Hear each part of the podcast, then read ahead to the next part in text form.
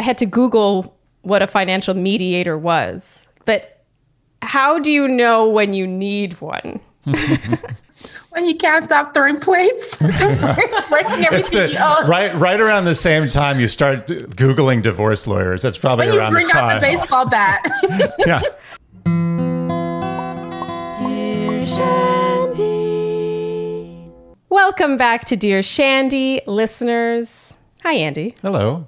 Today's a big day. Big day. Special guest. Very special guest. It's one of our hot topics mm-hmm. because I would say finances are among the top three questions asked. Top top three pillars of broken relationships. I think. oh, God. Yeah. So our guest today is kind of a big deal. She is the founder and CEO of Clever Girl Finance. She's a certified financial education instructor and money expert. I mean, I'm going to go on and on. She's a speaker and podcast host. She's the author of two books. And her goal in general is to bridge the financial education gap and support women creating their own paths to financial success. Our guest today is Bola Sokunbi. Thank you for having me. I'm excited to chat with you guys. All right. So, as you know, our podcast is all about relationships. And I don't think it's any secret that money is kind of it's a bit of an issue with relationships. It's sort of taboo. It tends to be a frequent pitfall, I think, for a lot of couples. And so a lot of our questions today will be surrounding those pitfalls. Mm-hmm. So so we'll just start early on. Do you think that there's a must financial conversation that a couple should have before moving in together? Yes, I definitely think there is a must. Um, I think there there also is a way you approach that must. But before you move in together, you know, because at the point you choose to move in together, you are in a serious relationship, or I'm assuming that's what it is. And um, there's a chance that you guys are going to be splitting bills, talking about finances because you're living in the same space. So, at the very least, you want to understand what's your budget for where we're moving into, right? What bills are you going to pay? What bills am I going to pay? How are you going to pay for groceries and electricity that we use jointly?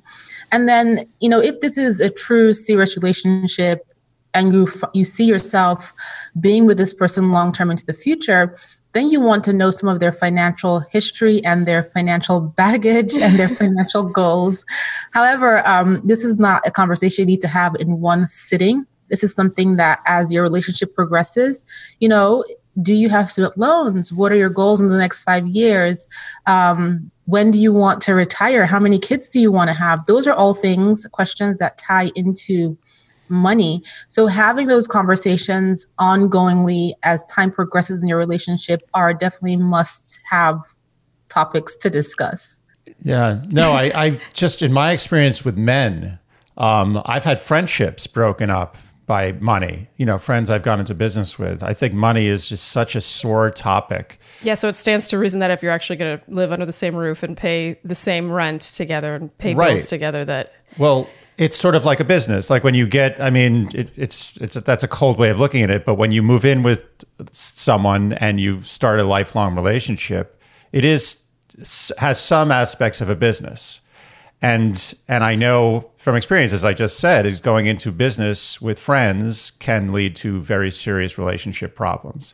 So it's obviously a very delicate topic, and I agree with your sort of piecemeal aspect. Like you just kind of hit it one little bit at a time over the course of several months, but um, sometimes it might be too late by the time someone finds out things that they should have found out early on which is why sometimes I guess there needs to be sort of a heavy conversation up front. Well, and I like, Bola, that you touched on how the conversation should be ongoing because that was another question that I received from our listeners, which was, is this sort of a one and done, you know, let's sit down and talk about our finances and okay, good head shake from you there. Yeah. It's an yeah, ongoing. It's never, yeah, it's never one and done. I think that's a mistake people make that, oh, we're going to talk about, we'll go to premarital counseling and we'll talk about money and everything else and then we're done. No, it's ongoing, right? And just to your point about marriage being a business, if we're being objective, we take emotion and put it aside.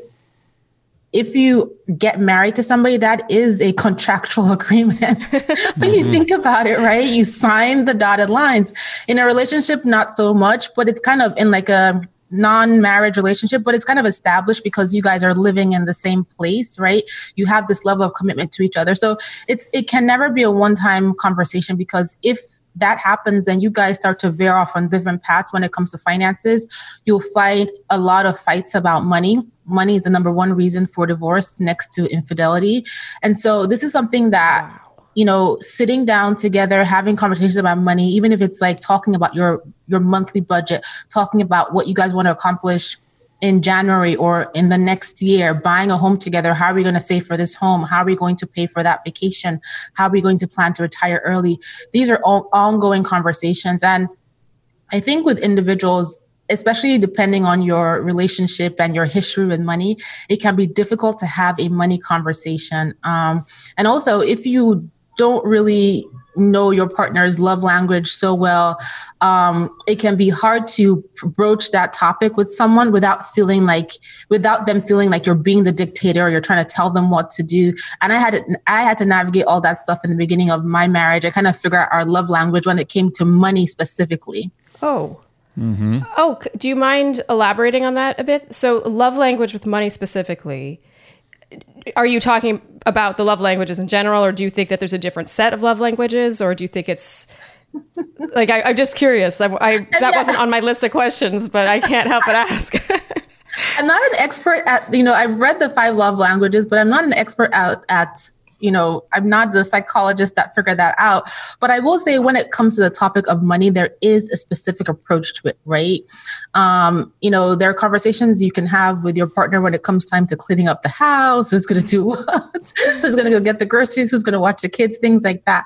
But when it comes to money, money is something that um, a lot of people, just based on how they're raised, there's a lot of things that people typically have not unpacked with their just relationship with money? Why do you feel money is good or not good?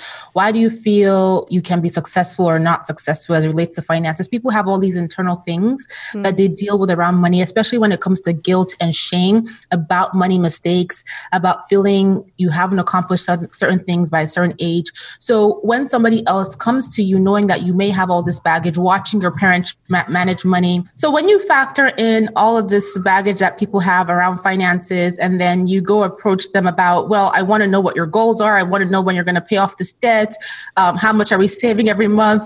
It can become, they can put up walls. Like, why are you trying to tell me what to do with my money? Why are you trying to unpack this painful ex- memory or painful situation I'm going through. So, what I found in my personal relationship is that, you know, I used to be, I, like to be very organized. I'm organized in the house, and my husband will f- kind of go with that flow of tidying up. Let's do this, let's do that. And so, when it came to organizing our finances, it was a whole different ballgame because he would put up his guard immediately right? So it wasn't like let's get organized to clean the house. This was let's get organized with our finances, getting married, and we both got married a little later. Uh, we were 29, so we had our own established financial lives ongoing, right? So I had to figure out um, how to approach him so that the conversation was not shut down immediately. I brought up a topic of money. And I realized that with us, talking about money has to be part of our general conversation. Oh my God, did you see what happened on Vikings or Game of Thrones? By the way, we should be saving $500. nice seg- Very good segue. By the way, that. Vikings was a major quarantine show for us. We yes, binged we the entire thing. yes, and probably talked about money at some point yeah, during sure, Vikings. Yeah. It it's, long, awesome. It's a long season.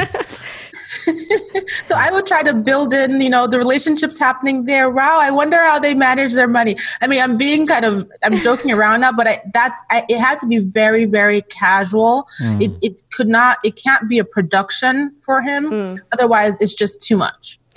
I, yeah, I can see how, depending on the personality type you're dealing with and what emotional baggage they might have around money, it could feel like judgy and just a, like a lot coming at once. Because interestingly, a good third of the questions we got were as much about how to broach topics as they were about the topics themselves, which I think is interesting. Mm-hmm. Yeah, it's one yes. of those things. It's like it's like talking about defining the relationship. Like you can't be like, okay, we have to talk. like what's going on with this relationship? I want to know. It's got to be like it's, it's got to flow, and this is one of those things. I totally agree. Oh, would you say that a couple's ability to talk, you know, harmoniously or productively about topics like this can reflect on their chances for success? I know that's an extreme question, but you know, if you can't talk about money without fighting, is that a, a sign or a bad sign? Um, if you can't talk about money without fighting, that is not a good sign, right? Mm-hmm. Um, if you can't talk about money at all, doesn't necessarily mean you cannot have a successful marriage. It just depends on how you in your relationship choose to manage money, right? Are your finances joint? Are your finances separate? Sometimes it's determining, okay, who's going to pay for what? Um, I'm paying for the mortgage, you're paying for the utilities. And that's just a conversation. I do my savings, you do your savings. Some relationships thrive that way. Mm-hmm. But, you know, I believe that in a relationship, if you're going to share everything your bed your you know everything else. Yeah. you might as well talk about money and you guys are a team and when you can talk about it and plan together you're more likely to be successful uh, more successful than if you isolate and keep things separated. But again it depends on the individuals but there has to be conversations um, about finances whether your finances are joint or separate because you guys are a team so, Bola, you just handed me a perfect segue because this was hands down the most popular question. Uh, do you think there is a better way to be with your finances, joint or separate? I'm sure you get asked this all the time, but I have to ask you. yes, and there are different gospels out there. Um, you know, your finances should be joint, your finances I, I, hear a lot of your finances should be joint. Um, if you're in a relationship, you shouldn't have any secrets, etc. And this is not about secrets. I believe that when two people are in a relationship, the two people need to figure out what works for them that minimizes conflict and allows them to succeed. And if that means joint fin- finances, great. If that means separate finances, great. If that means a hybrid where some of your finances are joint and some other things are separate, great. And also, you know, joint finances are easier for couples who get together when they're are much younger, like really young couples, it's easy to blend your finances. But when you're more established, you have your own career, you've made your own money, you have all these things going on. It's difficult to want to merge your finances, especially if your partner is not quite where you are or you are not quite where your partner is. So I feel however you choose to manage your finances, that works for you is what works. But what's most important here is communicating, having the conversation, talking about money. So my husband and I, we have uh, when we first got married, we had separate finances. And over time, we progressed to having partially joint and partially separate finances. So we don't share a daily checking account. And I don't need to explain to him when I spend $500 or I go get my hair done or I get, go get my nails done because we know. he doesn't need to so know that stuff. exactly. But there is a conversation that if I'm going to be spending a certain amount of money that I know mm. is not normal spend, we have a conversation. There's a conversation that if I want to buy something really expensive, knowing that we have joint goals or he wants to buy something really expensive knowing that we have joint goals we have a conversation about it first. We don't just show up with the new chanel handbag or the the new sports car. It doesn't work like that. We talk about it first. So whatever works for you the the foundational aspect is communication. Gotcha. Okay so then based on that and i mean this is again another faq and I'm sure you get asked this all the time.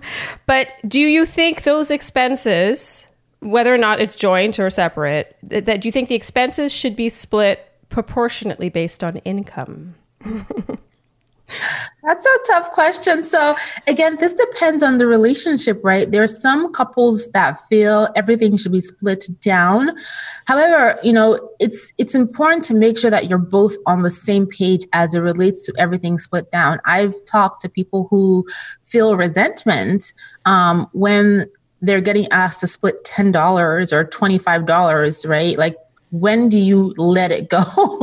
when yeah. do you let the splitting go? And then also, so it, it, comes down to really knowing your partner. Is your partner just very particular about his dollars and cents? Like when you were dating or as you were dating and you plan that first vacation, this is the perfect time to assess the situation. Your first vacation, your first trip together, um, or let's say your first date or dating, right? Because we can't really travel right now. And when the bill comes, right? So from a female perspective, when the bill comes, is he like, well, that'll be $15.35. Oh. Give it back to me on the vacation. He's like, well, you know, I paid for the flights, but, you know, you owe me $700.12. Like, is that how he is? And is that how you are? And knowing that that's how both of you are, are you okay with this? Or do you expect sometimes to be spoiled and like, oh, girl, I got the dinner every single time. Don't ever worry about dinner in your life. I'm always going to pay? Or are you going to be the, the girl that offers, you know what, let me cover dinner this time? But then what if he's like, you covered dinner last time. How about you just cover dinner forever? So as you date, as you get to know each other, start to pay attention to these nuances.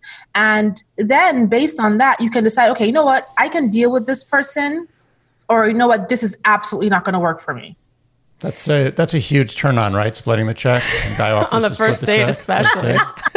That's it. Seal, like that's that. it. Just like right home, right to the bed. So okay, so what I'm hearing then is it's sort of case by case and sort of a, each individual figuring out what is a deal breaker for them in terms of how how minuscule a separation of money we're talking if, if you do need the extra 12 cents andy do you want to ask your question because this was another interesting one where, where oh, we do talk yeah. about gender, well, gender roles, and sort of you yeah. know society and tradition.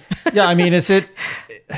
I know it's it's a traditional mindset, but is it okay f- to just have the man shoulder most of the burden because he's a man? Do you think that's yeah socially? I got. I mean, I'm, I'm asking for my brothers.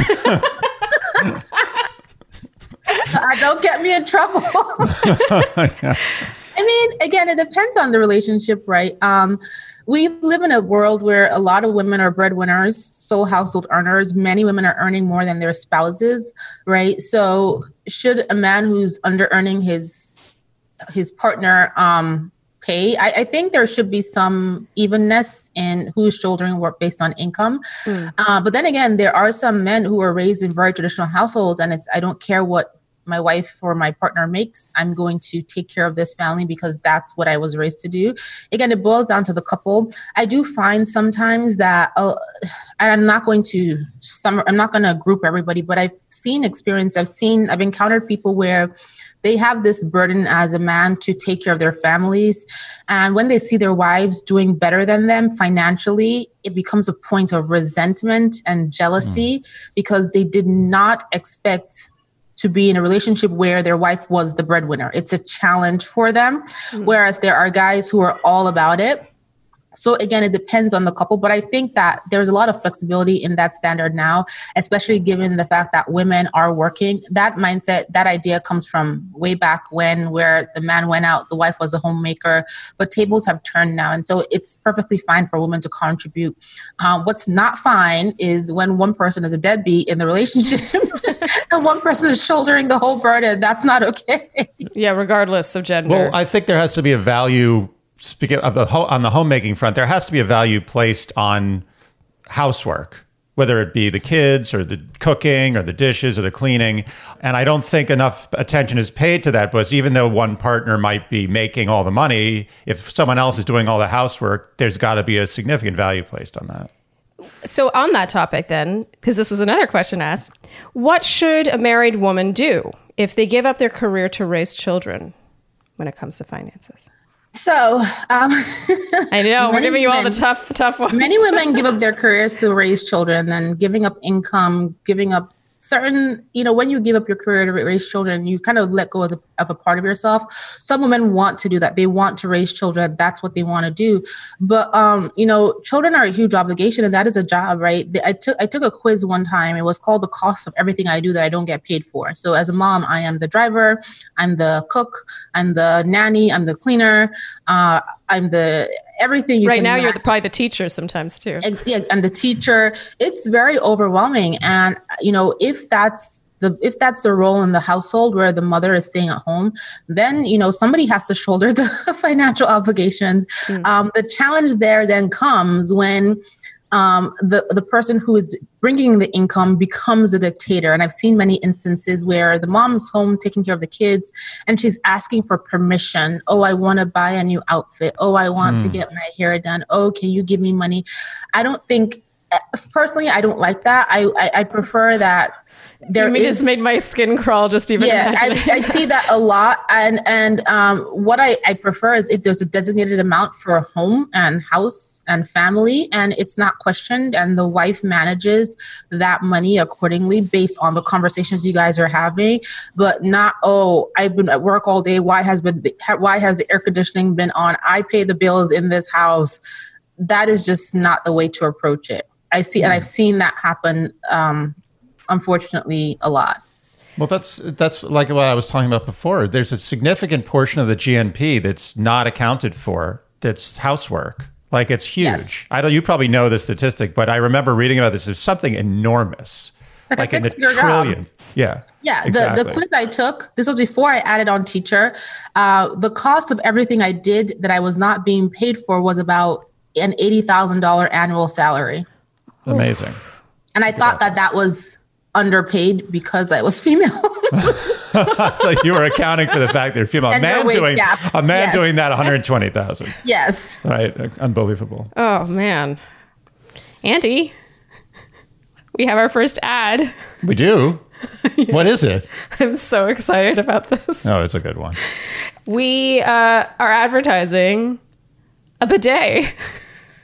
Not just any bidet. It's not just any bidet. It's a bidet that you can affix to your existing toilet with no electricity, just and no plumbing. No plumbing. The reason we're advertising Hello Tushy bidet is because we were so stoked about it because it really is something that we like. And and and also just as a side note, during the the pandemic, um, Charlene uh, purchased some toilet paper from a very off-brand. Oh, okay, okay. Now wait a minute. Anyone else? Anyone who was doing the grocery slash household? Oh, I'm not blaming you. Shopping. I'm not blaming you. I, yeah, I so get don't it. you There's criticize the one saying, ply toilet paper purchase I made? I, I'm just saying that that toilet paper shredded my butthole. And if you had had the Hello Tushy bidet, you would have been fine. Would have been fine. And I would have not even had to worry about buying toilet paper. At all. You never have to buy toilet paper again. As a matter of fact, you can just wash it and then dab it with a little towel. No, so it give it sense. some love. It does make sense to use water. And also, you then use 80% less toilet paper. 80% less toilet paper. So it's good for the environment. What would you pay for this? $100,000? 50000 one thousand dollars. Five hundred. I would pay a lot more than it costs. Seventy nine dollars. yes. Seventy nine. That really is an incredible value. It's the more insane. honestly, the more I think about it, it's it's like I, this should be a given. Yeah, bidets are like made f- like why why why that? are bidets a joke? Bidets should be the not joke. Toilet paper is a joke. It's kind of true, actually. It's like having a faucet to wash your hands. Yeah, you don't wash your hands with toilet paper. And actually, you know what's funny is you wash your hands even though you don't actually have what we're talking yeah, about. Imagine if your, your hands. hands were covered with poop, and you're like, "Oh, I know what I need. I need some toilet paper to wash my hands." oh, there we go, all nice and clean, ready to eat with. It's crazy. It is crazy. It's madness. So if you want the Hello Tushy bidet in your life, you can get 10% off plus free shipping right now at hellotushy.com slash shandy. That's hellotushy.com slash shandy for 10% off and free shipping. hellotushy.com slash shandy. Respect the butthole. It is possibly the second most important hole in your whole body. so we cannot not talk about prenups. because this is another another hot topic. We were asked this very early on in our podcast, and we quickly realized that we're not equipped to talk about it. and so now that we have you, we're going to grill you about it. Unromantic or smart?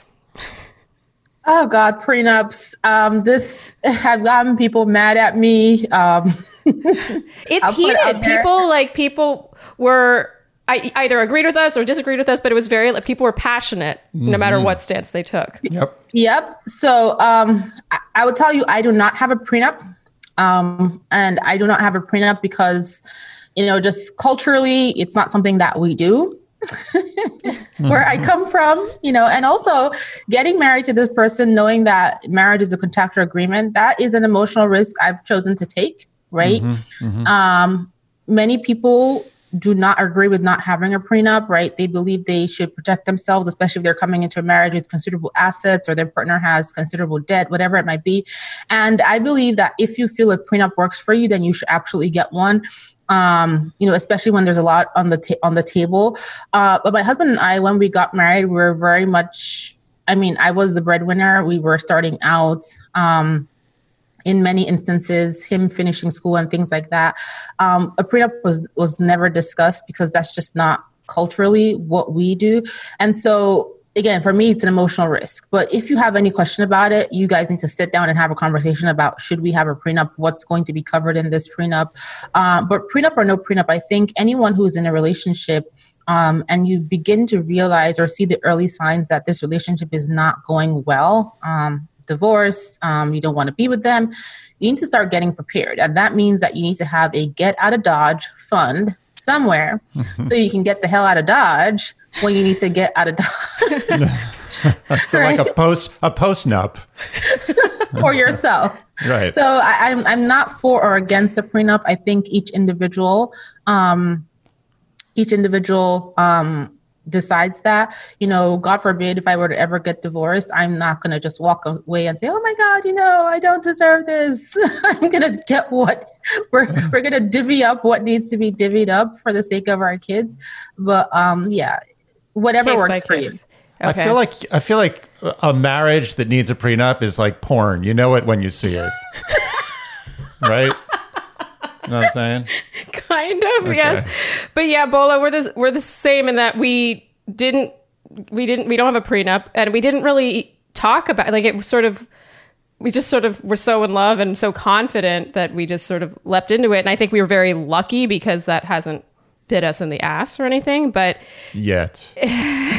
yet um so prenups aside then any suggestions for how to be smart about finances when entering a marriage just in case prenups just aside. in case yes so um i believe that i'm sorry i'm going to speak from a woman's perspective Yeah, please. Our our listeners are ninety seven Yeah, you're, percent you're, women. you're safe with that perspective. so you know i'm always going to have my own money um it's always it's always I'm, I'm that girl that i always make the joke that what's what's what's yours is ours and what's mine is mine even though in the court of law that that, will not hold up. But you always want to have a fallback right? Um like i said if you know you want to you you you sometimes you have an inkling in the back of your mind like deep deep there that this may not work out or you start to see the signs that this is not working out. As soon as you feel that way it's time to start putting money aside right? It's start, time to open a designated account put money aside know what all the assets are know what all their assets are and just protect yourself. Um growing up I got to watch my mom unfortunately console so many friends who were leaving bad relationships, abusive relationships, had no idea of the finances, had no options. Some of them were unable to leave. Some of them lost their spouses, unfortunately, um, illness, death, um, and they did not know anything about the finances. So you want to know the state of your joint finances. It Doesn't matter if it's joint or separate. And you want to have your own accounts just so this is, again, people will come for me when I say have your own account if you're married, but that's just, it's not a secret. You know, I have bank accounts, I have savings. My husband talks to me, we talk about them but it's just my comfort zone. You know, I know that I can do what I want to do with this money, no questions asked. I can get the hell out of Dodge if I need to, pack up my kids and go. I have options. Um, love so this that's that's what Got I her- feel she's about got it. her offshore accounts, Swiss bank accounts, Caymans. It's good stuff. But I'm an open Smart book. woman. Okay. no, I I'm love not it, and I, I You're hiding it, but openly. yes, openly. I appreciate how pragmatic you are about that because I think a lot of people around this taboo topic, it's like if you have your own separate thing or if you're thinking in that way, then it's unromantic. You know, you're not, mm-hmm. it somehow suggests the wrong tone for the relationship. But like you said, there is a marriage is contractual. There, there is a sort of business aspect to it, and so it does make all the sense in the world. But yeah, I appreciate hearing that from you because I think a lot of people might assume that that's you know just not as fairy tale like as you might want. Well, I, That's if we're being objective, if we're really being objective, I have no intention of ever getting divorced, right? But if Yeah. we're really being objective, divorce in America is one in two. 50%. yes, And then of that 50% that do get divorced, the two biggest reasons number one, infidelity, the second is money, right? So mm-hmm. We can we need to take aside emotions and just be objective. And it's hard to do because it's like oh my god i love this person. They're so amazing. I want my marriage to last blah blah blah. But when we're talking about finances we need to be objective. And money is not emotional. Money is just money. It's a tool. It can help you. It can hurt you, Hurt it you. can you know it's how you leverage it and how you guys plan your relationship and plan your goals and leverage it to help you guys succeed. And so um yes it's not romantic to plan for the worst right um but you still need to plan regardless so I mean you're you're not getting any argument here. I also think you have to be thinking about how serious marriage is in relation to that. Like one of the Well, that's one what of the we said in that episode. for what Well, because so in our first ever Q and A, this you know was one of the first questions we got: prenups, yay or nay? And Andy, who by the way, we when we got married, he was forty two. So you said you got married later. He got married super late, and and partially is because you wanted to be one hundred percent sure. And mm-hmm. basically, the gist of what you were saying was be one hundred percent sure. Right. Be one hundred. Be non prenup sure when you get married. That's my. That's always been my feeling. Like I, I always said to myself, when I find a woman who I want to marry, that's going to be a woman that I'm comfortable giving all my wealth to, yep without you know feeling like I got ripped off. and knowing that if it doesn't work out you can walk away knowing that even if your div- your assets are divided it was a great relationship. It's not like Right. yeah that's how i feel also. Some people don't feel that way right? It's like the prince and the pauper. I'm a prince. I'm going to marry a pauper. I have to protect myself. And also a mm-hmm. lot of times when you think about it the prenup is what you're coming into your marriage with unless you agree to a postnup. When me and my husband got married. I mean there come on there wasn't that much to to fight about take it all there's nothing well, so actually, that brings me to Andy. This was something you brought up. Right. I, I I think I know the answer to this. I'm pretty sure, but I think a lot of people probably need to be educated on this. What assets are at at risk when you enter into a marriage? with a prenup. No, without a prenup. With- without a prenup Without a prenup. Okay. Yeah. everything everything Well- from your property your savings your retirement accounts um Okay, so my my understanding is that the the assets that are at risk in a marriage are the assets that were acquired post marriage. So if you if I owned a home for 20 years and I got married to Charlene, she would not have half of that home. But if I bought the home on the day after we got married, she would have half of the home. That's my understanding. I well, hope. Wait a minute. Wait a minute. Hold on a second.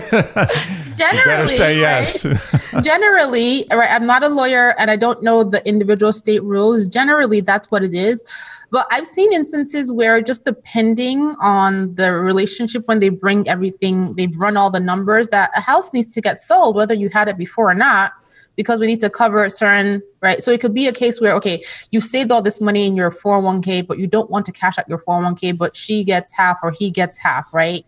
What do you do? Well you have this piece of real estate that's been sitting there and it has equity that you can use to cover that half. So that real estate gets sold to cover that half for him or her Oh damn it! I should. so have it depends on the state. It depends on the state. And then also, you know, I could say, well, you bought that house for a hundred thousand dollars, but while we were married, I helped you improve it. I helped you grow your business, and now this house is worth seven hundred thousand. We need to split that six hundred grand because I was part and parcel of.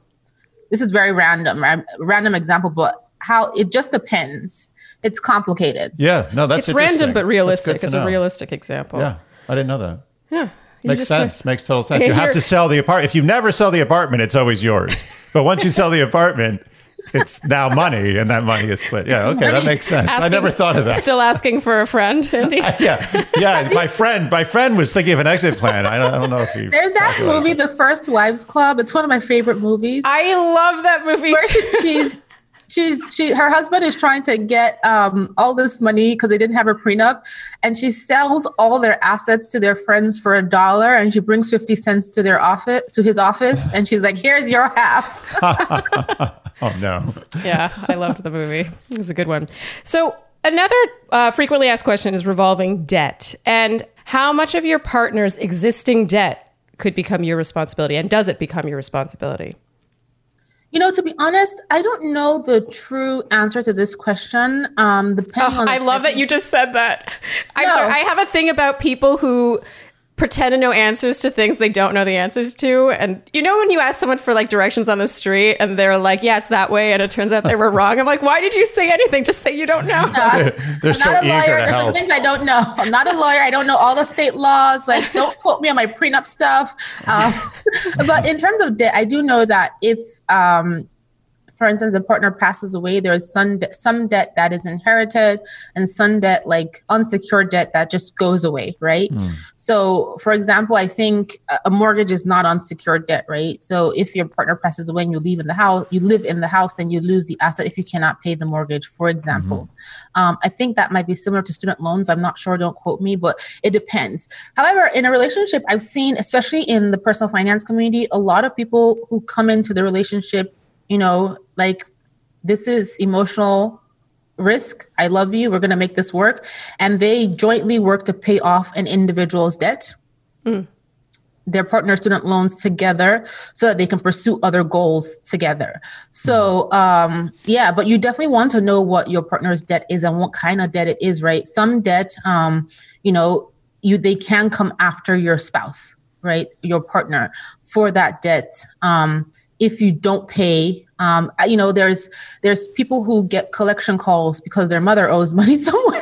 Ooh. Wow. It just depends. Was your name on the loan? Were you a co-signer or you like, you know, so it really depends um, on what the debt is. But there's some debt that if the partner is not there and you can't pay, then you lose the asset like a home, for example. Right. I think if it's unsecured, it dies with the person. Like you don't, you're not responsible. Not that I do If the have person, hidden if the person debt. dies, No, I'm saying if they die or the marriage dissolves, the Oh, okay. unsecured debt go dies with the Yeah, the person. unsecured debt goes away, but that secured debt, that's that debt that is tied to an asset. Typically, Yeah. the asset will get taken away. okay, I feel really dumb. I didn't know what the what the difference between yeah, I mean, it's and just unsecured like debt think, was. think of it this way: like if you own, like let's say you, if you own something and there's debt attached to it, you own the net of that debt. Like Okay. the asset is the net of the debt. So if the asset's worth hundred thousand dollars and your debt's fifty thousand dollars, your asset's really fifty thousand. You can look at it that way, or you can look at it that that debt is going to be your responsibility. It's six Okay. to one, half dozen. Does that make sense? yes. Okay. But you can see. you So can you tell- either so it's like it's like a house, right? You you can sell the house and pay the debt, or you can start to pay the mortgage even though the partner is gone. Right. Okay. Okay, I think I got it. You can you can see who who is the money person in our relationship. Don't, don't worry, I'll handle it. I'm the creative type, okay? um okay, that's interesting cuz I know a couple where she's a doctor and her debt was medical school and she's the breadwinner and so they work together to pay it off because ultimately she is the breadwinner and he's also benefiting off her having gone to medical school and, yeah, yeah. and being the breadwinner. Again, So- you're doing it for the team, right? It's- yeah, you're in it. team You're- effort. You're a team. Exactly. Okay, this is an interesting one. I had to Google what a financial mediator was, but how do you know when you need one? When you can't stop throwing plates, breaking everything the, you own. right, right around the same time you start googling divorce lawyers. That's probably When you around bring the out time. the baseball bat. yeah, Okay, okay, so you would say then it's actually kind of extreme. yeah. Really? I, just, I Oh. wasn't sure. Not necessarily though. Some people. So let's say we're in a relationship and we're getting divorced now, right? And I just. I don't want to deal with you. I don't want to talk to you. You know, I we need a mediator to talk about our finances, or I want to keep our relationship friendly. I don't want to ruin it for our kids. I want it to be amicable. Let's get a financial mediator that could just help smooth out this process Ooh, so we don't fight. Or we tough could be combo. fighting and breaking things. And you know what? Before I kill you, let's get a financial mediator to get things. I would be impressed to watch a man tell his wife, "We need to get a financial mediator in a peaceful, happy way." I would be very impressed. That, that, people that, that would be like like Jedi level marriage skills. Well, it's funny because it does. I I see what you're saying. Like, chances are, if you could talk about it amicably, like you say, you probably wouldn't need the mediator Yeah, in the first place. it's not- Is yeah, it a bit of a catch twenty two? Yeah. I, I, that's what I think. I mean, And also sometimes, you know, in relationships when you bring in the emotion, right? Um and you're you're exiting a relationship, you need to be objective. A lot of people like, you know, I, I don't want anything from her. I don't want anything from him. You know, you get the things. Yeah. bring in the mediator, get the things. Don't walk away from this. Take it all. I'm leaving with my dignity. Take your dignity and take the things. don't listen to her. Dignity is plenty. I mean, dignity is priceless. Okay. I don't, this is, I feel like this is starting to get into like legal things, but are there financial benefits to getting married versus staying legally single? Yes, I mean, just given um, laws in the U.S., right, especially when it comes to assets and um, who gets what if you are no longer there, right? Uh, I know there is the domestic partnership after a certain amount of years, depending on what state you live in. Uh, but if I'm, if we are dating and we've been dating for six months and something happens to you and you had a home, I don't think I'm going to get the home. I think the home will go to the next person in the family that's related, right? So um, it really depends. Um, also, there's certain things like health insurance that depending on how long you've been together, if you have a domestic partnership or not, that you can only cover for if you're legally married. There's a lot of little nuances like that that you can only get that benefit if you're actually legally married. Okay. And also, the, from a tax perspective, if you're both Yes. big earners, you can save a lot. Yeah, Right, joint if- taxes. Yeah. Um, otherwise, you file separately, and there's that, you know, and just you, have a higher tax burden as a result. Um, who claims who? If you have kids, who claims them as dependents on which tax return? Because one person is going to have have a higher tax bill. So it's just the structure of how the institution of marriage is set up in the U.S. Contractual. So, just because so many of the questions did involve a discrepancy in income, like what to do if your partner earns way more than you or if you earn way more than your partner, do you have like a sort of one size fits all suggestion for how they should divide expenses? And should their savings or investments be shared or, or kept separate given the salary imbalance? Yeah, it depends on their couple, right? There are couples where um, they might be two different incomes and they choose to completely take the lower income and put it towards debt and saving and investment. The higher income is for living or vice versa. Um, there are some couples where, depending on who earns what, they pay the bills based on the percentage of their income, right? So I pay 60%, you pay 40% because our income levels are different on different things. Um, there are people who are just straight 50 50, doesn't matter what you earn or I earn, which I think can be unfair. Um, and there's just situations where one person shoulders the financial obligations because, because they have another person shouldering the household obligations. So it really depends on the on the couple. I don't have one right way because I might give you a way that does not fit into the way both of you are in your relationship. I, I yeah, I, I agree with her. It definitely depends on the relationship, but there's a there's a nuance to that that I I find interesting. What if one of the individuals in the partnership is putting an enormous amount of money to their personal retirement accounts and saying, "Oh, well, I don't have you know I don't have that much money to spend, but it's all going to my retirement." I You think mean that's your your joint retirement? no it's your your individual retirement. Yeah, but remember, it's a marriage. It's our money. It's you and I's money. Hmm. Oh yeah. So, what you're saying is it goes It all be in your place. name. I have half. Okay. She's okay. good. So She's even if it is an individual retirement, it really does technically also belong to your partner. Right. because right. this is money you're contributing during the process during the marriage right um, so a 401k can only be in your name and you designate for example you designate your beneficiaries as your wife your kids etc um, but if we were to get divorced that account is going to come on the table as part of the assets Now, let's just say hypothetically that you were significantly older than your spouse and you had almost no chance of ever seeing that retirement account. hypothetically. What point are you making? date your beneficiaries now Hypothetically. Got make it. sure your beneficiaries are up to date Okay.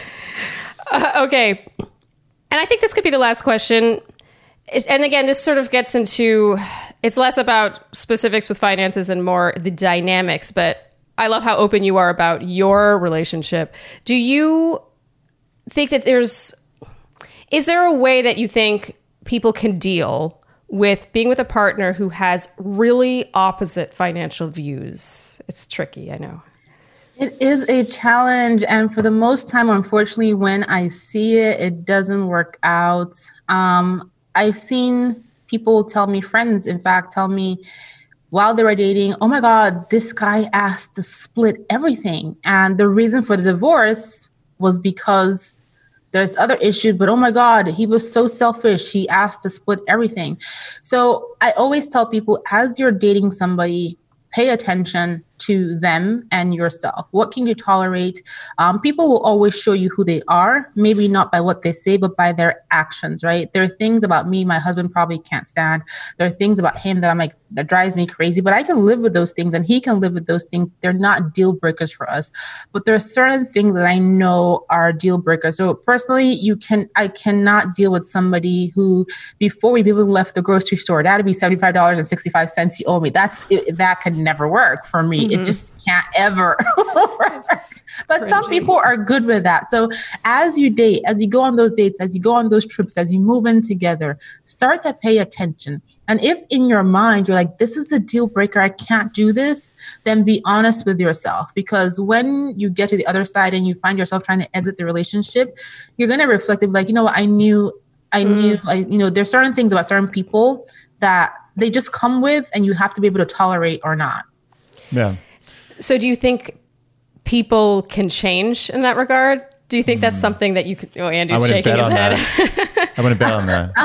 grown adults um, there's some things that people are not changing i mean people can change in a relationship for various reasons life circumstances that's a different conversation but i mean if you were splitting 75 cents you're going to split $100 you're going to split $10000 we're always going to split this money and if we don't split it because i'm trying to pretend like i don't want the split i'm going to resent you and it's going to turn into other problems throughout the Yeah. relationship Religion, politics, money. If you don't have two out of three eye to eye, you're finished. That's yes i agree you're finished Andy tends to talk in extremes, so I think he feels validated that hmm. the money experts like I agree. But it is true. I mean, to Yeah. disagree on more than one of those just sounds exhausting. no.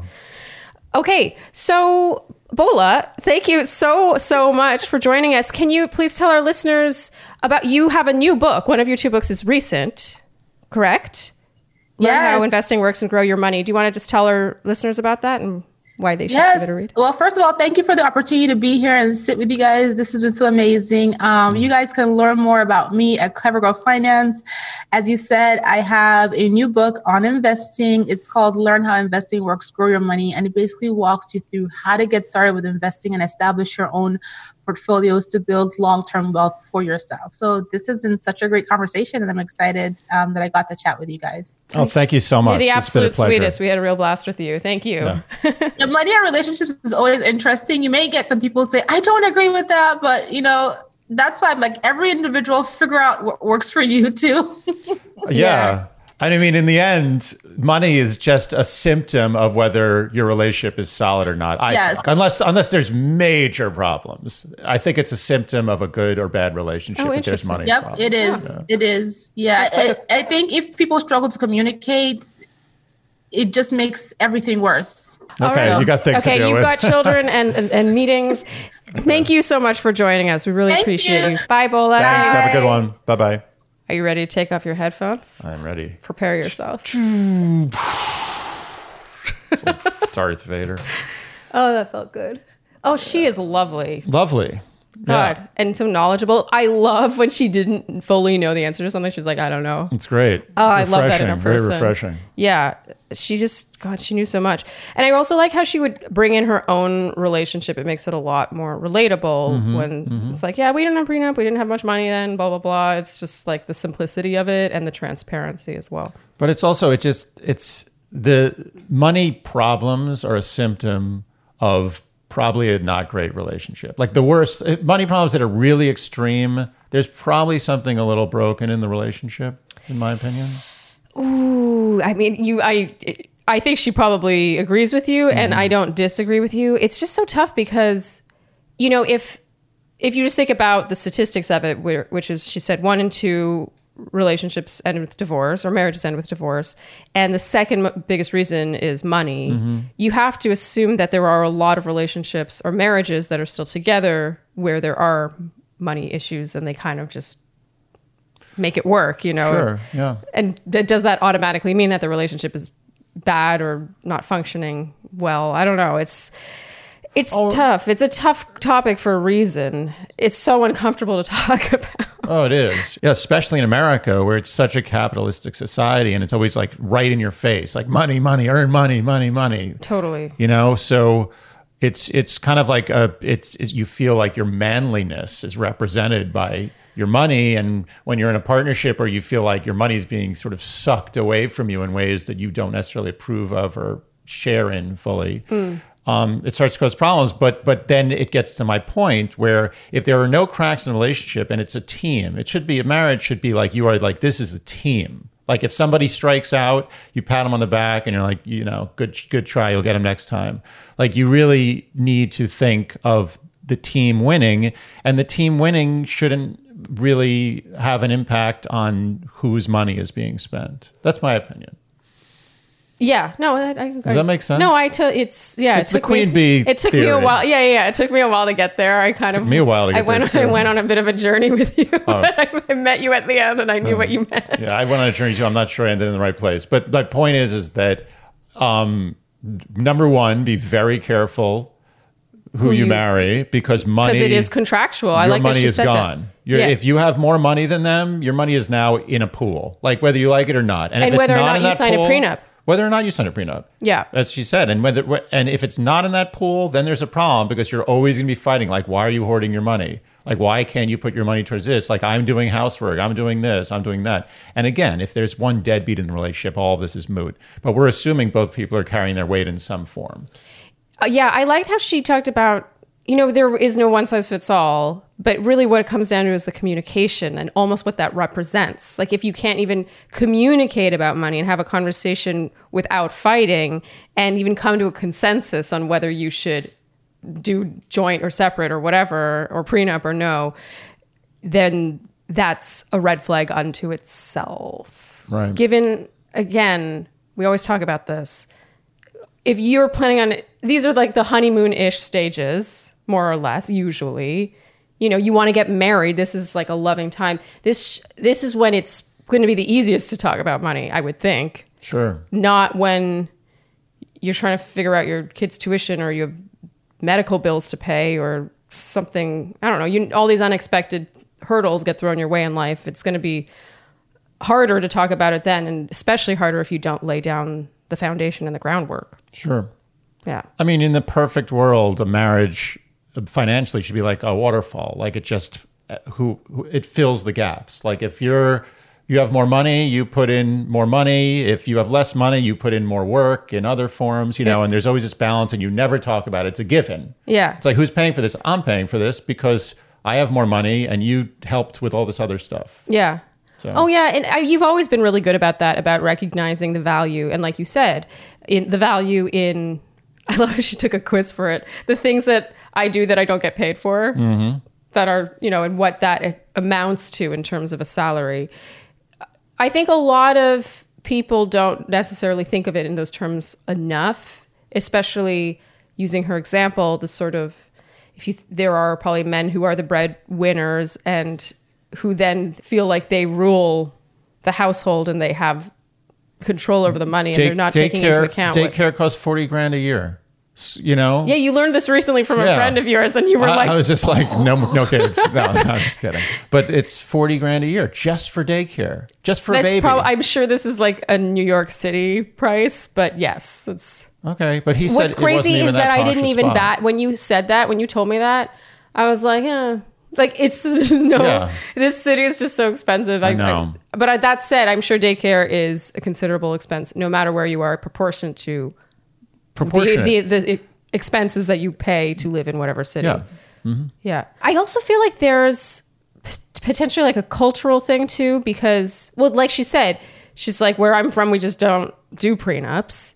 And, you know, if I go to the South, I'm just amazed by how men shoulder this financial responsibility, whether or not they make the kind of money proportionate to be doing that. Right, it's right, just right. sort of that's the way it is. And no one bats an eye. And it's almost like their masculinity is entangled with that and it's it's so weird to me because of where I'm from but then you go there and it's totally normal to everyone so it's just I feel like it's like Well, it's they're they're backwards. Not, I mean, in many ways. Sorry, I didn't mean our that. southern listeners are going to love that No, no, I, I meant they're a little back in time in traditional values. In the 50s, the man went to work all day, the woman stayed at home, was a homemaker, and that was the way it was. And mm-hmm. things have changed a lot. And there are a lot of people who were raised like it's still that way. And that's going to take many generations, I think, to completely shed. it's funny because it at the same time i would hate it if a guy split the check on the first date or really on any date i would rather just sort of take turns or if he wanted you know right down the middle of what we paid for groceries it's just it makes my skin crawl but like she said some people are totally fine with that and it, so hmm. there i think there is a cultural uh, aspect Definitely. based on how you're raised and what is normal for you Definitely. can we wrap this one on money I think we can, yeah. It's Should I, should I play the, the money riff from Pink Floyd? okay want to go get your guitar and do it Yeah, why not? Are you going to be able to h- handle the pressure? I don't know. There's a lot of pressure.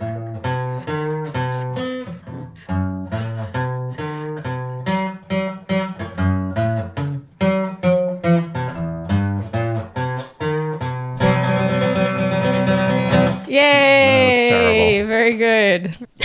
you're all, you're all like proud of yourself. I'm not proud. It's terrible. I can't ever play on demand. No, you can't. A wreck. I'm a terrible performer. All right.